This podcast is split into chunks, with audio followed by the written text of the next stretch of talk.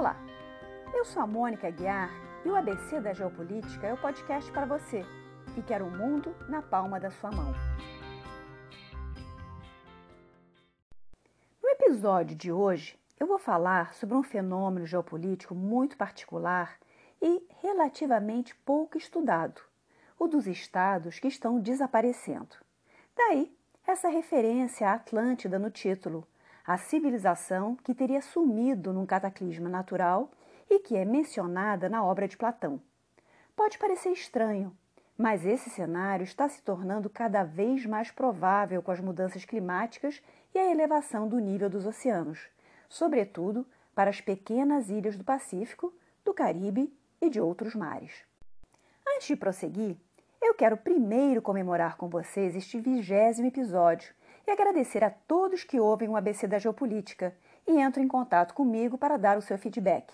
É muito legal ver que eu tenho ouvintes não somente no Brasil, mas no Japão, Arábia Saudita, África do Sul, Turquia, Eslovênia, Polônia e vários outros países. A todos vocês, meu muito obrigada.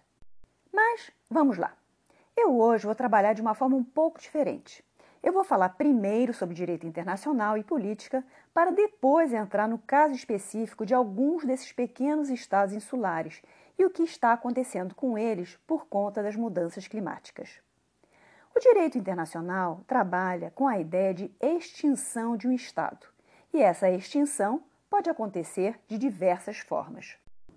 Um Estado pode se dividir e dar origem a novos Estados menores, como foi o caso da Iugoslávia e da União das Repúblicas Socialistas Soviéticas durante a década de 1990. Outra alternativa é quando um Estado se junta a outro que já existe, que foi o caso, por exemplo, da reunificação do Vietnã do Sul e do Norte, em 1975, e mais recentemente das Alemanhas, em 1990. Também pode acontecer uma guerra e um Estado perder a sua independência para ser absorvido pelo país vitorioso, como aconteceu com o Tibete, invadido pela China em 1959, e até com Biafra, que pretendeu se tornar independente da Nigéria em 1967. Ou seja, enquanto território físico, um Estado pode ser adquirido, dividido, ocupado ou conquistado. Ele pode mudar de nome, de status jurídico, mas seu território não desaparece. Ele continua existindo fisicamente. Acontece que o fenômeno sobre o qual vamos falar hoje é diferente, porque não se trata meramente da extinção do Estado, mas sim de seu desaparecimento físico, de seu desaparecimento territorial. E para entender melhor as implicações políticas desse desaparecimento, precisamos antes saber o que faz o Estado ser um Estado. Os estudiosos das relações internacionais escolhem o ano de 1648 como sendo marco zero para a consolidação do Estado moderno com soberania sobre um território e população definidos. Por soberania, eu entendo ter jurisdição sobre essa população dentro desse território. É claro que as coisas nunca são tão precisas assim. O processo de surgimento do Estado moderno já começou lá no final da Idade Média. Mas o ano de 1648 é escolhido por ser o ano dos Tratados de Paz de Westfália, que encerraram a famosa Guerra dos 30 Anos. Para quem não está se lembrando dessa guerra, ela opôs um monte de país europeu numa guerra que misturava disputa por poder, território, o tudo misturado com um conflito entre católicos e protestantes. Foi uma guerra tão desgastante que as partes eventualmente acharam melhor cada uma tocar sua vida e não se meter mais no assunto dos outros. Então, a Paz de Westfália marca oficialmente o início de uma era a partir da qual, pelo menos em teoria, os Estados europeus passam a reconhecer suas fronteiras respectivas e não se meter nos assuntos domésticos dos outros. Claro que esse processo vai sofrer vários retrocessos depois disso, como, por exemplo, com a expansão napoleônica nos anos 1800 e poucos. Mas é sobretudo na época da corrida pela África, a partir de meados do século XIX, que a gente percebe que o que é válido para a Europa não necessariamente se aplica ao resto do mundo. Ou seja, os Estados europeus podem até respeitar a soberania de Estados vizinhos, sobretudo se são parecidos com eles, mas eles não têm esses mesmos escrúpulos com quem é diferente ou se situa em outro continente. E isto fica claro na África e também na Ásia, onde começa a farra do imperialismo europeu. A percepção europeia é de que os povos da África ou da Ásia eram tão primitivos, tão destituídos de um sistema político minimamente moderno, racional, ou pelo menos parecido com o sistema de Estado europeu, que a colonização não estava infringindo soberania alguma. Pelo contrário, era um favor trazer a civilização a esses povos. Esse mesmo tipo de mentalidade vigorou também nos Estados Unidos durante a expansão para o oeste foi a famosa ideologia do destino manifesto, quando se acreditava que os colonos tinham por missão realizar esse destino, levar a civilização para os confins do mundo, ou seja, lá para as terras indígenas. Como muitos desses índios eram seminômades e tinham uma relação mais filial com a terra e não de posse, os gringos se esbaldaram nessa corrida para o oeste. Podemos explicar em parte esse comportamento com base no direito romano. O direito romano distinguia entre os bens privados, aqueles que tinham um dono em particular, e os bens públicos, res publicae, que pertenciam a todos os cidadãos. Mas eles também faziam a distinção entre os bens comuns a toda a humanidade, res communis omnes, como mar, água de um rio, ar, e aqueles bens chamados res nullius, que não pertenciam ainda a alguém, mas poderiam vir a ser apropriados por alguém. Então, a colonização europeia no século XIX se apoiou fortemente no princípio de que as terras que eles descobriam ou conquistavam não pertenciam originalmente a ninguém, eram res nullius e, portanto, poderiam ser apropriadas por eles. O nativo que estava lá, bom, ele estava lá aleatoriamente. Em suma, vocês estão vendo que a terra, ou, no caso, a soberania exercida sobre um território, é um elemento fundamental para que exista um Estado. Ainda assim, o direito internacional demorou para colocar isso preto no branco. Foi só no século XX, mais exatamente em 1933, que isso aconteceu. Mais precisamente na sétima Conferência Pan-Americana realizada em Montevideo. Essas conferências aconteciam de forma bissexta e reuniam os presidentes e chanceleres dos países das Américas para debater temas relativos ao seu continente. Foi durante essa conferência que se definiram os requisitos necessários para que o Estado fosse reconhecido como pessoa de direito internacional.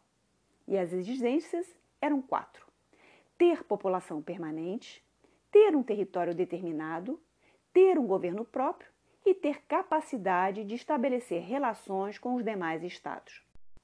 Nessa convenção de Montevideo também foi incluído um artigo, o oitavo, que desautorizava qualquer Estado intervir nas questões internas e externas de outros. Vocês provavelmente devem estar se perguntando por que essa convenção foi nascer justamente na América do Sul. E aí, temos de agradecer aos nossos irmãos, os argentinos, ou, mais particularmente, aos juristas argentinos que batalharam para essa qualificação de Estado soberano. E nisso entra a particularidade do continente americano estar sob a sombra todo-poderosa do grande irmão do Norte, os Estados Unidos da América. Vocês se lembram da doutrina Monroe? Então, em 1823, o presidente norte-americano James Monroe declarou que iria combater qualquer país que resolvesse intervir no continente americano. Por um lado, parecia uma declaração bacana, os Estados Unidos dando uma de parceiro mais forte e se dispondo a proteger os demais. Nas entrelinhas, sabemos muito bem o que isso significava. O continente americano passou a ser visto como um grande quintal dos Estados Unidos, sua zona de influência, e ai de quem resolvesse se intrometer. E levando essa interpretação mais longe, os Estados Unidos se arrogavam o direito de intervir nos países da América, sobretudo os da América Central, caso achassem isso necessário. Então, os países latino-americanos, vivendo sob a sombra da doutrina Monroe, buscavam formas de resguardar a sua soberania nacional e daí seu empenho em colocar isso no papel. É claro que os Estados Unidos deram um jeito de fugir dessa saia justa durante anos. Inclusive, se recusaram a debater esse tema na Conferência Pan-Americana anterior, a de 1928, que aconteceu em Cuba. Mas, entre 1928 e 1933, muita coisa mudou e os Estados Unidos finalmente cederam. Em primeiro lugar, porque tinha acontecido a crise de 1929, que colocou a economia norte-americana e a do mundo em geral de joelhos.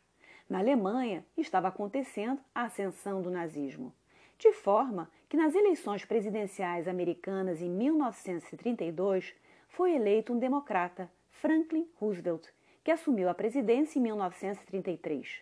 Com ele, a política externa americana mudou e se passou de uma política de big stick, do porrete, para uma política da boa vizinhança. Voltando então para a nossa definição de Estado. Na maioria das vezes, todos os requisitos precisam ser preenchidos, mas existem exceções. Há estados com território, porém sem população, como é o caso do Vaticano. Também há estados com população, mas sem território, ou pelo menos ainda, que é o caso do Estado palestino. Alguns anos depois de Montevideo, se incluiu na noção de Estado e soberania a questão da gestão dos recursos naturais. Vou explicar melhor. Durante o período colonial, muitos contratos para exploração de recursos naturais foram assinados entre empresas estrangeiras e as autoridades coloniais. Mesmo quando havia líderes nacionais no poder, eles eram fantoches que só estavam no poder com a anuência das grandes potências imperialistas. Então, quando esses países conquistaram sua independência, logo trataram de se desvencilhar desses antigos líderes e colocaram no lugar governos nacionalistas. Assim que esses novos governos chegavam ao poder, questionavam os termos de concessão de exploração dos recursos naturais, fossem eles de petróleo, ouro, madeira exótica ou o que fosse. Isso provocou muita polêmica, porque os gestores estrangeiros reclamavam que o contrato deveria ser respeitado, que ele havia seguido todos os procedimentos legais e que a atitude dos governos nacionalistas estava criando insegurança jurídica. Já os novos donos do poder alegavam que esses contratos não tinham validade, pois haviam sido assinados em circunstâncias políticas diferentes até suspeitas, visto serem abusivos os termos de troca. Foi aí que começou esse debate a respeito da soberania sobre os recursos naturais. De um lado, se encontrava o capitalismo internacional e, de outro, os governos nacionalistas recém-chegados ao poder. Ambos os lados com argumentos fortes. Quando a gente fala em capitalismo internacional, a gente costuma visualizar um magnata vestindo um terno risca de giz e fumando um charutão mas, no mais das vezes, se encontra uma senhorinha colocando dinheiro de sua aposentadoria num fundo de ações. Por outro lado, é legítima aspiração de desenvolvimento por parte de países que foram explorados por décadas. Mas também sabemos dos terríveis problemas de corrupção que esses países enfrentam. Então, em suma, problemas complexos para os quais não existem respostas simples. Finalmente, em 1952, a Resolução 523 da ONU determinou que os Estados tinham o direito soberano de dispor de sua riqueza e de seus recursos naturais, conforme seus interesses nacionais. E foi por conta disso que, em 1960, foi criada a OPEP, a Organização dos Países Exportadores de Petróleo. Todo esse preâmbulo serviu para mostrar a vocês a importância da terra e da territorialidade no conceito de Estado e de soberania. Só que, quando falamos em ilhas e mudanças climáticas, a questão fica ainda mais complexa, porque a soberania de um Estado vai eventualmente se estender sobre o mar que se encontra ao seu redor e sobre os bens naturais que estão dentro dele. Isso quer dizer que, com o avanço das águas, não é apenas território terra que essas ilhas estão perdendo, mas território marítimo também, já que essas ilhas vão passar por uma redução de seu mar territorial e de sua zona econômica exclusiva. Então, as mudanças climáticas afetam, sobretudo, esses pequenos estados insulares em desenvolvimento, mais conhecidos pela sigla em inglês SIDS Small Islands Developing States. Mas deixe eu explicar melhor o que são o mar territorial e a Zona Econômica Exclusiva, que resultam da Convenção das Nações Unidas sobre o Direito do Mar, mais conhecida pelo seu acrônimo em inglês UNCLOS, United Nations Convention on the Law of the Sea, ou Convenção de Montego Bay, porque ela foi assinada na Jamaica em 1982. Eu já falei sobre esse tema no meu episódio sobre China, mas vou voltar a explicar. Então vejam bem, apesar do mar ser considerado res communis omnius, ou seja, ser um bem comum a todos, ser livre e internacional, por questões de segurança nacional, passou-se a aceitar que a franja costeira, aquela que fica em frente a um país, pertença a ele. E isso era uma forma de garantir tanto a segurança como evitar que a pesca fosse explorada por estrangeiros. Ao longo dos séculos, a extensão dessa franja de segurança foi aumentando em função da potência alcançada por um tiro de canhão vindo do mar. A partir do século XVIII, a distância de proteção e, portanto, de mar territorial ficou definida em 3 milhas náuticas, o que dá uns 5,5 km. Mas, quando se descobriu que o mar continha outras riquezas além de peixe, e os avanços tecnológicos permitiram entrever a exploração desses recursos minerais, começou uma discussão a esse respeito. Se, por exemplo, um país tiver petróleo no mar à sua frente, a quem pertence esse petróleo? A ele ou à companhia que o está explorando? Porque a gente sabe que muitos países aquinhoados por recursos naturais não necessariamente dominam a tecnologia necessária para explorá-los. Esse debate durou 10 anos e aconteceu entre 1972 e 1982, quando delegados de todos os países que integravam a ONU se reuniram para discutir essa questão. Houve basicamente dois lados. Os países desenvolvidos defendiam uma franja de mar territorial bem estreita. Todo o resto seriam águas internacionais e, portanto, passíveis de exploração por qualquer potência que chegasse lá. A posição dos países em vias de desenvolvimento era o oposto, ou seja, ter um mar territorial o mais largo possível. E como eles eram a maioria, acabaram levando a vitória. A Convenção do Mar, além de determinar um mar territorial de 12 milhas náuticas, uns 22 quilômetros, também estabeleceu uma área chamada de Zona Econômica Exclusiva de até 200 milhas náuticas, 370 quilômetros. Isso quer dizer que, nesse trecho, o país em questão tem prioridade na exploração dos recursos naturais, bem como responsabilidade na sua gestão e preservação. Acontece que a contagem dessas milhas náuticas se dá a partir de certos limites terrestres. Então, se uma ilha encolhe, o seu mar territorial e sua zona econômica exclusiva também encolhem. Outras nações podem se aproveitar da situação que acarretaria conflitos futuros. Alguns autores já defendem a ideia de usar marcos espaciais com latitudes e longitudes, em vez de marcos terrestres, para definir a extensão desse mar. Isso porque, para esses pequenos estados insulares, cerca de 95% da sua extensão é proveniente de mar. Só para dar um exemplo, a Micronésia tem 702 quilômetros quadrados de território, e 2,6 milhões de quilômetros quadrados de mar. Então, se juntar todas as suas ilhas, a Micronésia é um pouco menor do que o Marrocos, mas em compensação tem uma zona econômica exclusiva do tamanho da Argentina.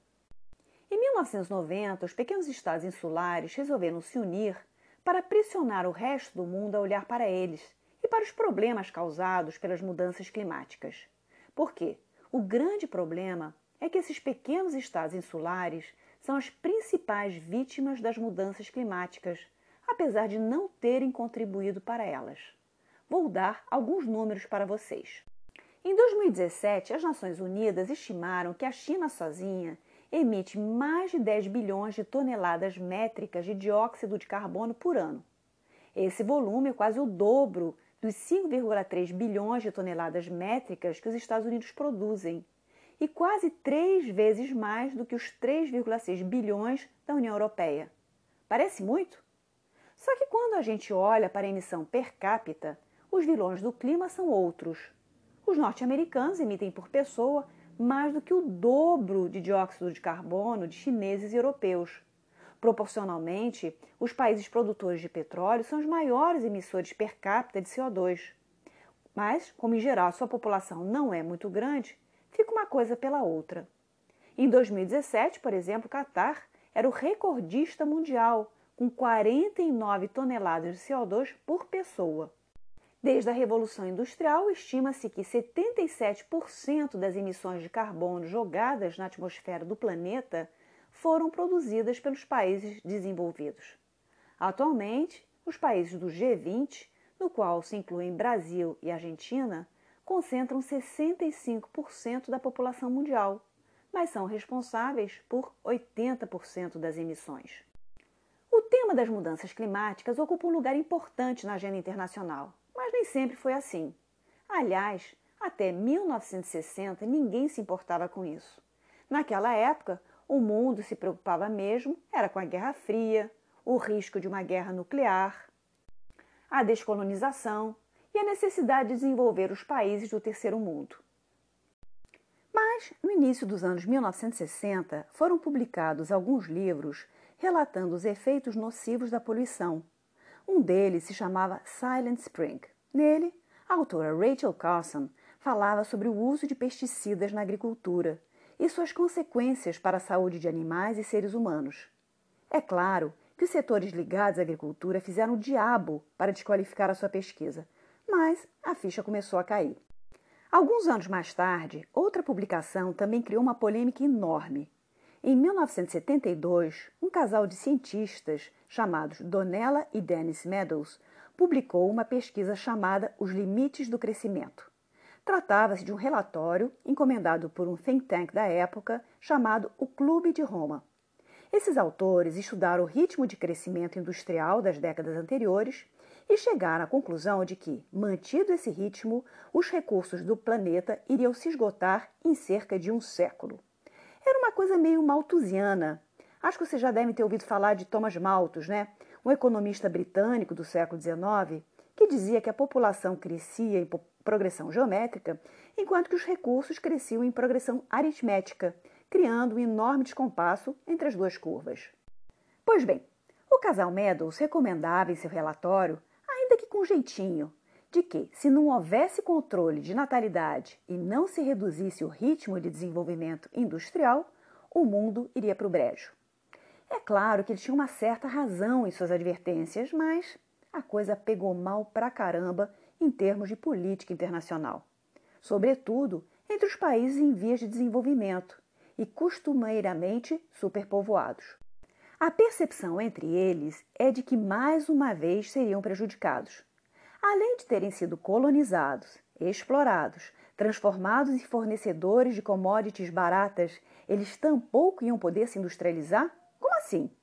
E quanto à questão do controle demográfico? Tudo bem que alguns países já se preocupavam com isso.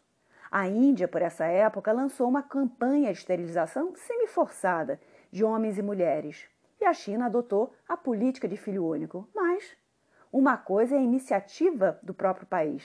Outra coisa completamente diferente é esse recado vir do primeiro mundo. Parece racismo. E, bom, não deixa de ser racismo. Então, em 1972, a ONU promoveu a primeira conferência internacional sobre o meio ambiente, em Estocolmo, na Suécia. E vocês podem imaginar o climão. Os países do terceiro mundo foram de má vontade ao encontro. E eu vou dar o exemplo do Brasil para vocês entenderem melhor o porquê disso. Durante a década de 1960 e 1970, muitos países subdesenvolvidos viviam sob uma ditadura militar. O que ajudava a segurar esses regimes no poder, além da repressão violenta, é claro, eram os excelentes resultados econômicos que eles apresentavam. Aqui no Brasil, nós tivemos o famoso milagre brasileiro, que fez com que entre 1967 e 1973 tivéssemos um crescimento médio anual do PIB de 10,2%. Entre 1971 e 1973, o PIB cresceu em média 12,5% ao ano. Dados esses do CPDOC da FGV, que governo iria abrir mão de crescer nesse ritmo para salvar o planeta? Ainda por cima, com base na opinião de meia dúzia de cientistas. Foi então que o pessoal do terceiro mundo veio com a seguinte contrapartida. Tudo bem que a indústria cria poluição e outros transtornos, mas a miséria e o subdesenvolvimento também criam problemas.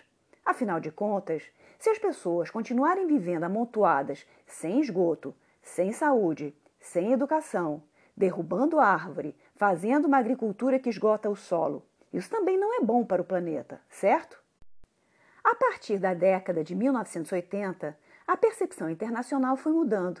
Isso porque a ciência começou a juntar mais evidências sobre a diminuição da camada de ozônio, do efeito estufa, etc.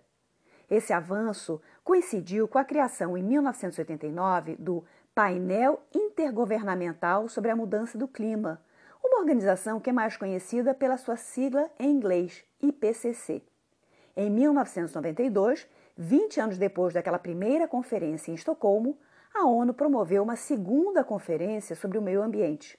O local escolhido para sediar a conferência foi o Rio de Janeiro, e esta conferência passou para a história como ECO 92. Nessa ocasião, a receptividade foi melhor, porque já não havia mais Guerra Fria, nem cortina de ferro, muitos países tinham se tornado democracias e os partidos verdes estavam pipocando por aí. Tanto os países desenvolvidos quanto os em vias de desenvolvimento estavam mais abertos ao diálogo. Os desenvolvidos entenderam melhor as necessidades de desenvolvimento do sul global e estes concordaram que deviam se juntar aos esforços internacionais, tanto que se passou a usar a expressão responsabilidades comuns, porém diferenciadas. Era como se o país em vias de desenvolvimento declarasse: Eu não tenho culpa no cartório, mas estou ciente de que preciso agir de forma responsável para ajudar a manter a saúde do planeta. Então, não vou abrir mão de meu desenvolvimento, mas conto com você, país rico, para me ajudar com tecnologia e grana para me desenvolver de forma limpa. E você também, trate de poluir menos para dar o exemplo. E foi justamente nesse contexto político que, em 1990, foi criado a AOSIS, Alliance of Small Island States, ou Aliança de Pequenos Estados Insulares. 44 estados de todas as regiões marítimas do mundo fazem parte dessa aliança. Eu não vou listar todos eles, mas vou citar alguns nomes. Em torno da África, temos, por exemplo, duas ex-colônias portuguesas, Cabo Verde e São Tomé e Príncipe. No Oceano Índico, dois paraísos turísticos, as Ilhas Seychelles e as Maldivas. No Mar do Sul da China, um tigre asiático, a cidade-estado de Singapura. No Caribe, Haiti, Cuba e também Jamaica e Bahamas. E finalmente no Pacífico, lá para o leste da Austrália, vários países de nomes exóticos e que conhecemos dos desenhos da Disney: Fiji, Tonga, Tuvalu e Kiribati, entre muitos outros. Vejam bem, apesar de todos esses estados pertencerem a uma mesma associação e serem ilhas vulneráveis aos efeitos das mudanças climáticas, as suas realidades não são exatamente as mesmas. Em primeiro lugar, porque alguns desses estados estão localizados em poucas ilhas, como é o caso de Trinidad e Tobago, e outras são arquipélagos imensos, reunindo centenas de ilhas de todos os tamanhos.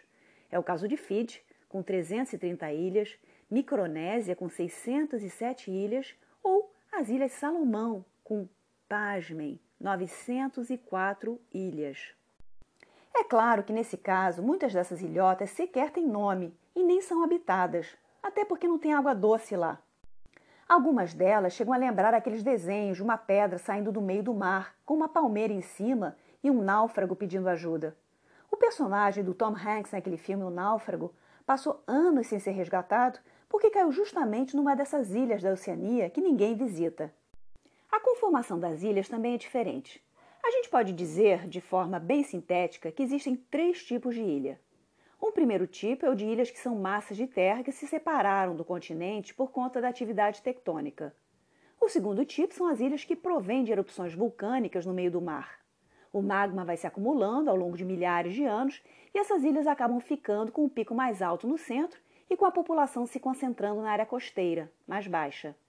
Já o terceiro tipo de ilha são as chamadas ilhas de coral, que se formam a partir do acúmulo de conchas e corais. Essas ilhas são mais baixas e frágeis e, portanto, mais vulneráveis ao fenômeno da elevação dos mares. Então, os pequenos estados insulares sofrem com a elevação dos mares com desastres naturais como ciclones, terremotos, tsunamis e que são agravados pela ação humana. Aliás, é muito difícil distinguir o ponto onde termina a responsabilidade do homem e começa a culpa da natureza. Vou dar um exemplo relativo ao Rio de Janeiro, para vocês entenderem melhor ao que eu estou me referindo. No Rio de Janeiro, todo verão acontecem chuvas fortíssimas e algumas encostas desabam. E aí fica a pergunta: elas desabam por causa do volume da chuva ou porque parte da vegetação nativa que fixava a terra no lugar foi removida pela ação humana? Numa ilha acontece a mesma coisa. A ação do homem destruindo a vegetação, acumulando lixo, pode intensificar os danos causados pela natureza. Outra coisa muito louca é lembrar que durante a Guerra Fria, algumas dessas ilhas foram local de experiências atômicas. Nas Ilhas Marshall, no atol de Bikini e no atol de Enewetak, no final dos anos 1940 e início da década de 50, os americanos conduziram uma série de testes nucleares 67 explosões para ser mais precisa. As Ilhas Marshall tinham passado do domínio japonês para a administração americana com o fim da Segunda Guerra Mundial, e como elas eram consideradas muito isoladas, foram escolhidas para esses testes nucleares. No atol de Runit, também nas Ilhas Marshall, os americanos deixaram de lembrança a cúpula de Runit, ou Runit Dome em inglês, um reservatório, também conhecido como a tumba, que contém o equivalente a 35 piscinas olímpicas de lixo radioativo. Hoje em dia, esse imenso depósito está rachando e afundando devido à subida das águas. Vou colocar uma foto no Instagram para vocês verem que imagem impressionante. Mas isso comprova o que falei lá no início, que até os anos 1960 por aí não havia muita preocupação com a natureza. Ela era feita para servir aos interesses do homem. Dá para imaginar a mortandade de vida marinha que cada um desses testes nucleares causou? Isso sem contar a radioatividade que continua elevada em alguns locais até hoje. Quais os problemas sociais e políticos que o desaparecimento desses estados podem causar? Além da perda cultural e migração forçada dessas pessoas, existe um problema prático não existe a categoria jurídica de refugiado ambiental. Enquanto um refugiado político goza de uma série de direitos, o migrante ambiental não tem essa facilidade. Ele vai precisar emigrar como se estivesse fazendo isso por vontade própria e não deslocado pelas circunstâncias. Tuvalu, por exemplo, está comprando terras na Nova Zelândia para poder transferir sua população antes que suas terras sumam de vez. Mas aí entram outros problemas. Como é que fica a cidadania desse pessoal? Eles vão continuar sendo tuvalenses ou vão se tornar novos zelandeses? A terra comprada está sob soberania tuvalense ou da Nova Zelândia? O seu governo e conjunto de leis vão continuar existindo? Se eles tiverem o direito de manter sua cidadania e estrutura política legal, isso cria um problema internacional, porque vai existir um Estado dentro do Estado e também vai criar o risco de povos separatistas reivindicarem o mesmo tratamento. Se eu sou um curdo morando no Irã ou um basco na Espanha, eu também quero essa soberania. Outra questão é a do pertencimento desses estados a organizações internacionais, como a ONU e a OMC.